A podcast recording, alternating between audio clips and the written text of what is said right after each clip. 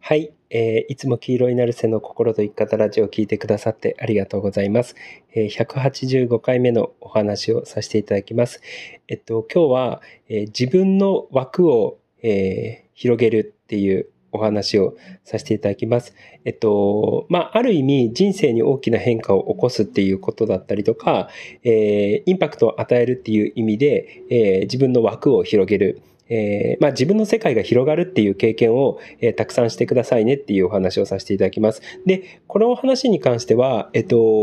YouTube でも話してたと思うんですけれども、ある意味、その、なんか自分を変えるっていうことであったとしても、幸せになるっていうことであったとしても、新しい人生に変化を起こすっていうことであったとしても、今見えている世界に、えー、自分の今見えている価値観だったりとか、えー、考え方だったりだったりとか、ライフスタイルだったりとか、今自分が見えている世界観とか人生観っていうのがあるわけじゃないですか。で、その中に答えがもうあるのであれば、もうすでに見えててすでに変わってるはずなんですよね。そう、でも逆に僕らっていうのは、えー、いろんな人に出会ってたりだったりとか、それこそこの YouTube でもそうだし、本でもそうだし、何でもそうなんですけれども、いろんな人間関係の中で、自分の今の枠の外、が、えー、見えるから、え、こんな人いるの？とか、え、こんな価値観で生きてる人いるん？とか、こんななんつうの、ライフスタイルの人いるみたいな、ある種衝撃っていうのを受けることによって大きく人生が変わっていきますよ。大きな変化とかインパクトっていうのが生まれますよっていうことをよく言われてるんです。あの、言ってた、言ってるんですよね。だから重要なのは、今見えている世界で答えを見つけるんじゃなくて、今見えている世界の外枠を見る必要がありますよ。で、ある意味外枠を見て、目から鱗、え、こんな生き方してる人いるんみたいな、え、そう、そう、そうなのみたいな感じの、ある種ショックっていうのを自分自身に与えることを、がすごく重要ですよっていうことをね、話したと思うんですよね。そう、だから僕らって、その今自分が見えている世界の枠の外に行く必要がどうしてもあるんですよ。逆に言うと、今自分が見えている世界観とか人生界の枠の中だけで、えー、ものを見ちゃったりとか、えー、もしくはそういう価値観にしか触れない人っていうのは人生の広がりようが全くないっていうことなんですよね。そう、だから人、僕らってその自分の今持ってる生き方とか考え方の枠の外を見ていく、もしくは自分の殻が壊れるような感感覚。えー、こんな、みたいな、こんな人いるん？とか、こんな生き方あり、あり？みたいな、あの、ショックをどんどんどんどん自分に与えていく。いいショックっていうのを、えー、どんどん自分に与えていくことが重要ですよっていうお話はしたと思うんですよ。で、どう重要なのかっていうと、えっと、これも、えっと、過去の YouTube で話したと思うんですけど、例えば僕がバンドやってた時に、えっと、最初はね、高校1年から、え、2年の半ばぐらいまでは、まあ普通にね、なんか、あのーなんとなくロックバンドみたいな感じの、えー、バンドをやってたんですよね。そう。で、まあ、あの、なんとなく本当に活動してた感じなんですよ。もちろん毎日練習もしてたし、えっと、週1でスタジオに入ってたりとかして、まあ一応なんか、旗から見たら練習をやってるような感覚、あの、まあ、ちゃんとやってるっていう感じで、で、活動もちゃんとしてるっていう感じだったんですけれども、その、高校2年の夏に、えっと、千葉で活動している一個上の先輩のバンドに、えー、出会う機会があって、で、いざライブを見たら、もう全然違ったんですよね。恐ろしくかっこよくって。で、その、僕が高校2年なんで彼らは高校3年生の代だったんですけれども、もう全然次元が違うぐらい、普通の、あの、全国回ってる、えー、全国をツアーで回ってるようなツアー版みたいな雰囲気だったんですよね。で、実際に、あの、その高校3年生ぐらいの、彼らがね、高校3年生ぐらいの時の最後の方に、あの、全国をうろうろ回るようになったし、かつ、えっと、なんつうの、そういう全国を回ってるツアー版と、えー、イベントをやってたりとかしてたんですよ、高校生で。そう、だから、僕が今まで持ってた、その、地元でなんとなくライブハウスに出てっていう次元じゃない、次元の一個上の先輩に出会って、で、リアルにそういう人たちと関わって体感した時に、なんかね、自分の世界観が全部崩れちゃったんですよ。今までのバンド活動何だったんだってすごいね、思ったんですよね。全く違うバンド活動の仕方をしてて、全く違う次元を持っている、その先輩たちに触れたことによって、自分の価値観が一気に崩れたんですよ。で、今までやってたそのバンド活動は、もはやバンド活動じゃねえって思えるぐらい、目から鱗だったんですよね。本当に、あ、こんな風に活動してる人間がいるんだ。とか、こんな音楽やってる人間がいるんだっていうことに恐ろしくショックを受けたんですよ。で、もそのショックも、要は自分の、え価値観のその枠の外の世界で生きてってる人たちを見て、自分のその世界が一気に崩れて、今まで持ってた世界が一気に崩れて、新しい世界がバンって自分の人生で広がっちゃったんですよ。で、僕はその彼らに出会って自分の価値観が一気に変わってしまって、今までの価値観っていうのが全部崩れちゃって、あの、その高校1年から高校2年の半ばまでやってたバンドで、このこのバンドじゃいけねえって思って、僕はそのバンドを辞めたんですよね。で、えっと、自分でもう一回バンドを立てな、あの、作って、で、あの、その前半に関しては、その高校1年から高校2年の夏までの時は、えっと、専属ボーカルだったんですけど、えっと、後半から、その高校2年から、えー、高3の冬までのバンド、新しいバンドっていうのは、うんと、僕がベースボーカルになって、で、作曲もやるようになって、えー、まあ、新しいバンドを作っていった、新しいメンバーでっていうことをやっていったんですよね。そう。で、そ、それで新しいバンドを作っていったらば、その一個上の先輩のバンドに影響を受けてるので、もう活動の仕方だったりとか、その勢いみたいなのが全然違ったんですよね。で、前もどっかの YouTube で話したんですけど、で、そ、その新しいバンドをやるようになってから、一気にレベルが上がっていったんですよ。それは、えっと、演奏のレベルもそうだし、その、なんつうの、ライブのパフォーマンスもそうだし、活動レベルみたいな、あの、もう変わってったんですよね。そう。もうなんかその先輩バンドに影響を受けてたので、もう CD 作るぞって言って、その CD のレコーディングの作業に入ってって、えっと、2枚ぐらい CD を作って、で、イベントを出して、イベントをやってったんですよ。高校さ、高校3年生になって立て続けに。そう。で、まあまあもちろん曲も、夏のオリジナルなわけだし、か、というか逆、逆にコピーで CD 出してもらっても困るわけじゃないですか。そうだ、まあそこは当たり前だったんですけれども、そう。だとりあえず一気にその先輩たちと関わったことによって自分の価値観の外の世界が見えて、で、今までの価値観が一気に崩れたことによって、一気にレベルが上がったっていうことなんですよね。そう。だから逆に言うと、その多分、今までの小さな自分の世界の中で努力してたとしても、大したものにはなってなかったと思うんですよね。でも、その自分の今まで持ってた世界をぶち壊してもらって 新しい世界を見せてもらったがゆえに、えー、自分の人生っていうのは大きく変わっていくことができたんですよね。そう。だから、あの、これは、その、なんつうの、コミュニティとか場っていうのがすごく重要だよっていうことをよく YouTube でも話してたみたいに、本当に関わる人によって全然人生が変わるなっていうことをね、すごい実感したタイミングだったんですよ。で、それは、なんか、あの、コツコツ努力とは、コツコツ努力の次元ではどうにもならない次元だなっていうことをすごく感じたんですよ。関わる人が変わるっていうのが。で、その関わる人が全然、あの、次元が変わるっていうのと、えー、イコールで言えるのが今言ったその人生観が思いっきり変わる。要は自分の今までの人生観とか世界観の中で今まで判断してたんですけど、その外を見せてくれる人たち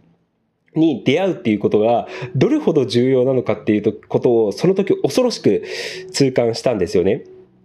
そう、だから、あ、これ圧倒的に、そのなんつうの、次元が違う人たちと関わった方がいいんだなっていうことをね、すごく実感したんですよ。で、それは別に、えっと、なんつうの、今の僕のお話で言うと、バンドでうまく成功している人たちとか、あの、仕事でうまく成功しているっていうことだけじゃなくって、そういうことだけじゃなくて、あらゆる面においてでも、あの、全部そうっていうことですよね。例えば僕の場合で言うと、誰よりも多分、その、ありがとうワークとか天国言葉とか言ってるタイプの人間なの 思うんですよね。特に、あの、その重要性に気づいてから、えっ、ー、と、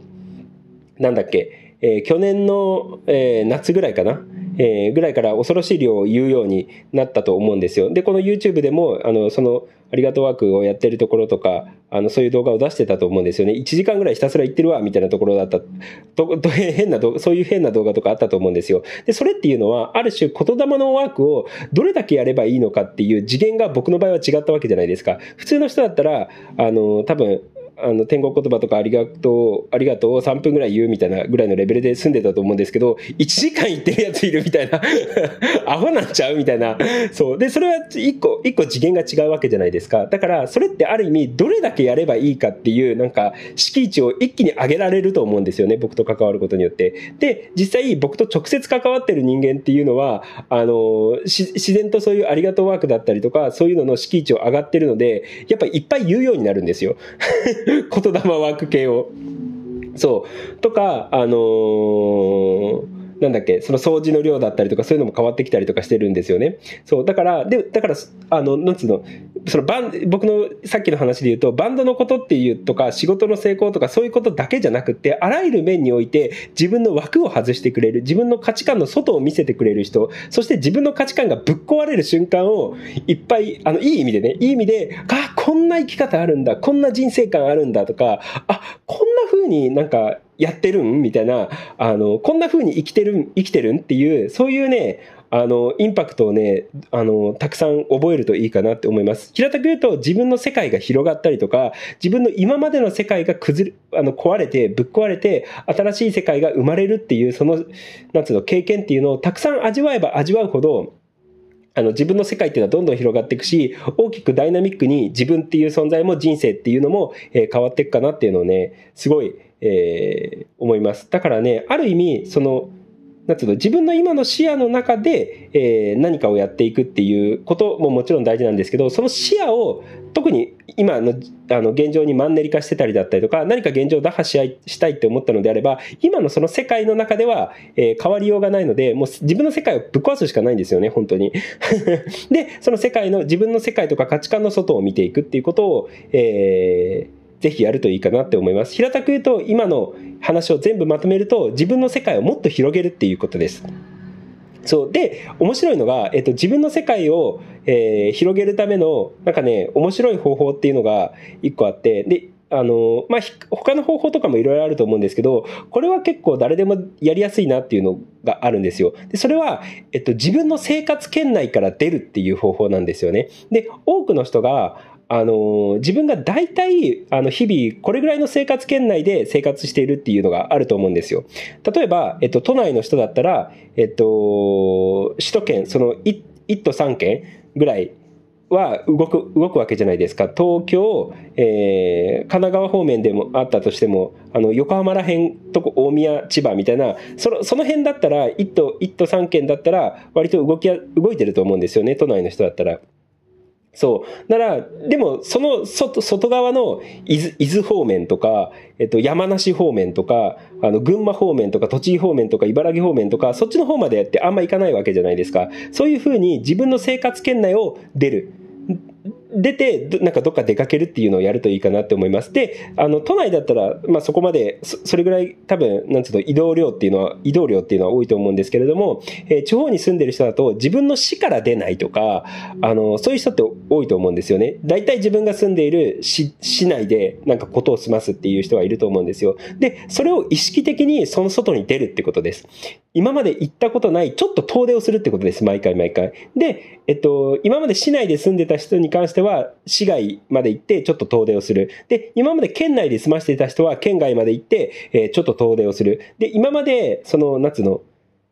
ち、あの、中国地方とか四国地方とか、あの、関西地方とか中部地方とか、そういう県内で、えー、行動してた人に関しては、その外にまた出るっていうことをで、とにかく自分の生活圏内から出るっていうことをやっていただくと、そ、その、その時って、ちょっとなんつうの、あの、新鮮さっていうのがあると思うんですよね。自分の生活圏内だったら慣れ親しんでるんですけれども、生活圏内の外っていうのは少し新鮮さがあると思うんですよ。で、そういうふうに物理的にまずどんどん世界を広げてっていただけるといいかなって、えー、思います。で、結果的に、あの、その夏の行動量が増えていくことによって、えー、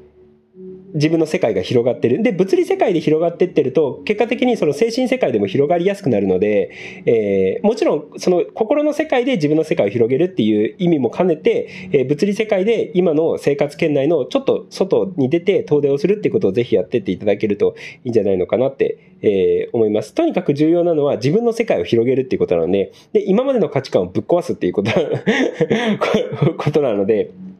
そう。えー、まあ、ぜひね、そういうふうに、えー、いろんな変化を起こしていっていただけるといいんじゃないのかなって、えー、思います。まあ、そうやって考えると、今の自分の、えー、ライフスタイルを少し疑うっていうのもやってみてもいいとは思うんですけれども、今までこういうふうに生きてきたんだけれども、本当にそれでよかった、いいのかなみたいな感じだったりとか、ちょっと、あの、やり方とか生き方っていうのを疑ってみて、新しい、えー、世界をちょっと見てみようっていう感じで、あの、自分の世界を広げるっていうのをやってみるといいかなって、えー、思います。そんな感じです。ということで、えー、今日も黄色い。まあ、結果的にね、今終わろうとしたのに 話し続けるんですけれども、あの、結果的によく僕が YouTube で言ってる、あの、イレギュラーコードを起こすっていうことにつながってくるとは思いますね。あの、イレギュラーコードっていうのがよくわかんない人に関しては、YouTube をちょっと見ていただければいいんですけれども、えー、イレギュラーコードを起こして、要は自分がいつもやってない行動をえやることによって、え人生の変化っていうのがいっぱい起きてきますよっていう話はしてると思うんですよ。そう。で、それが結果的に、あの、今の自分の世界を広げるっていうことにつながってくると思うので、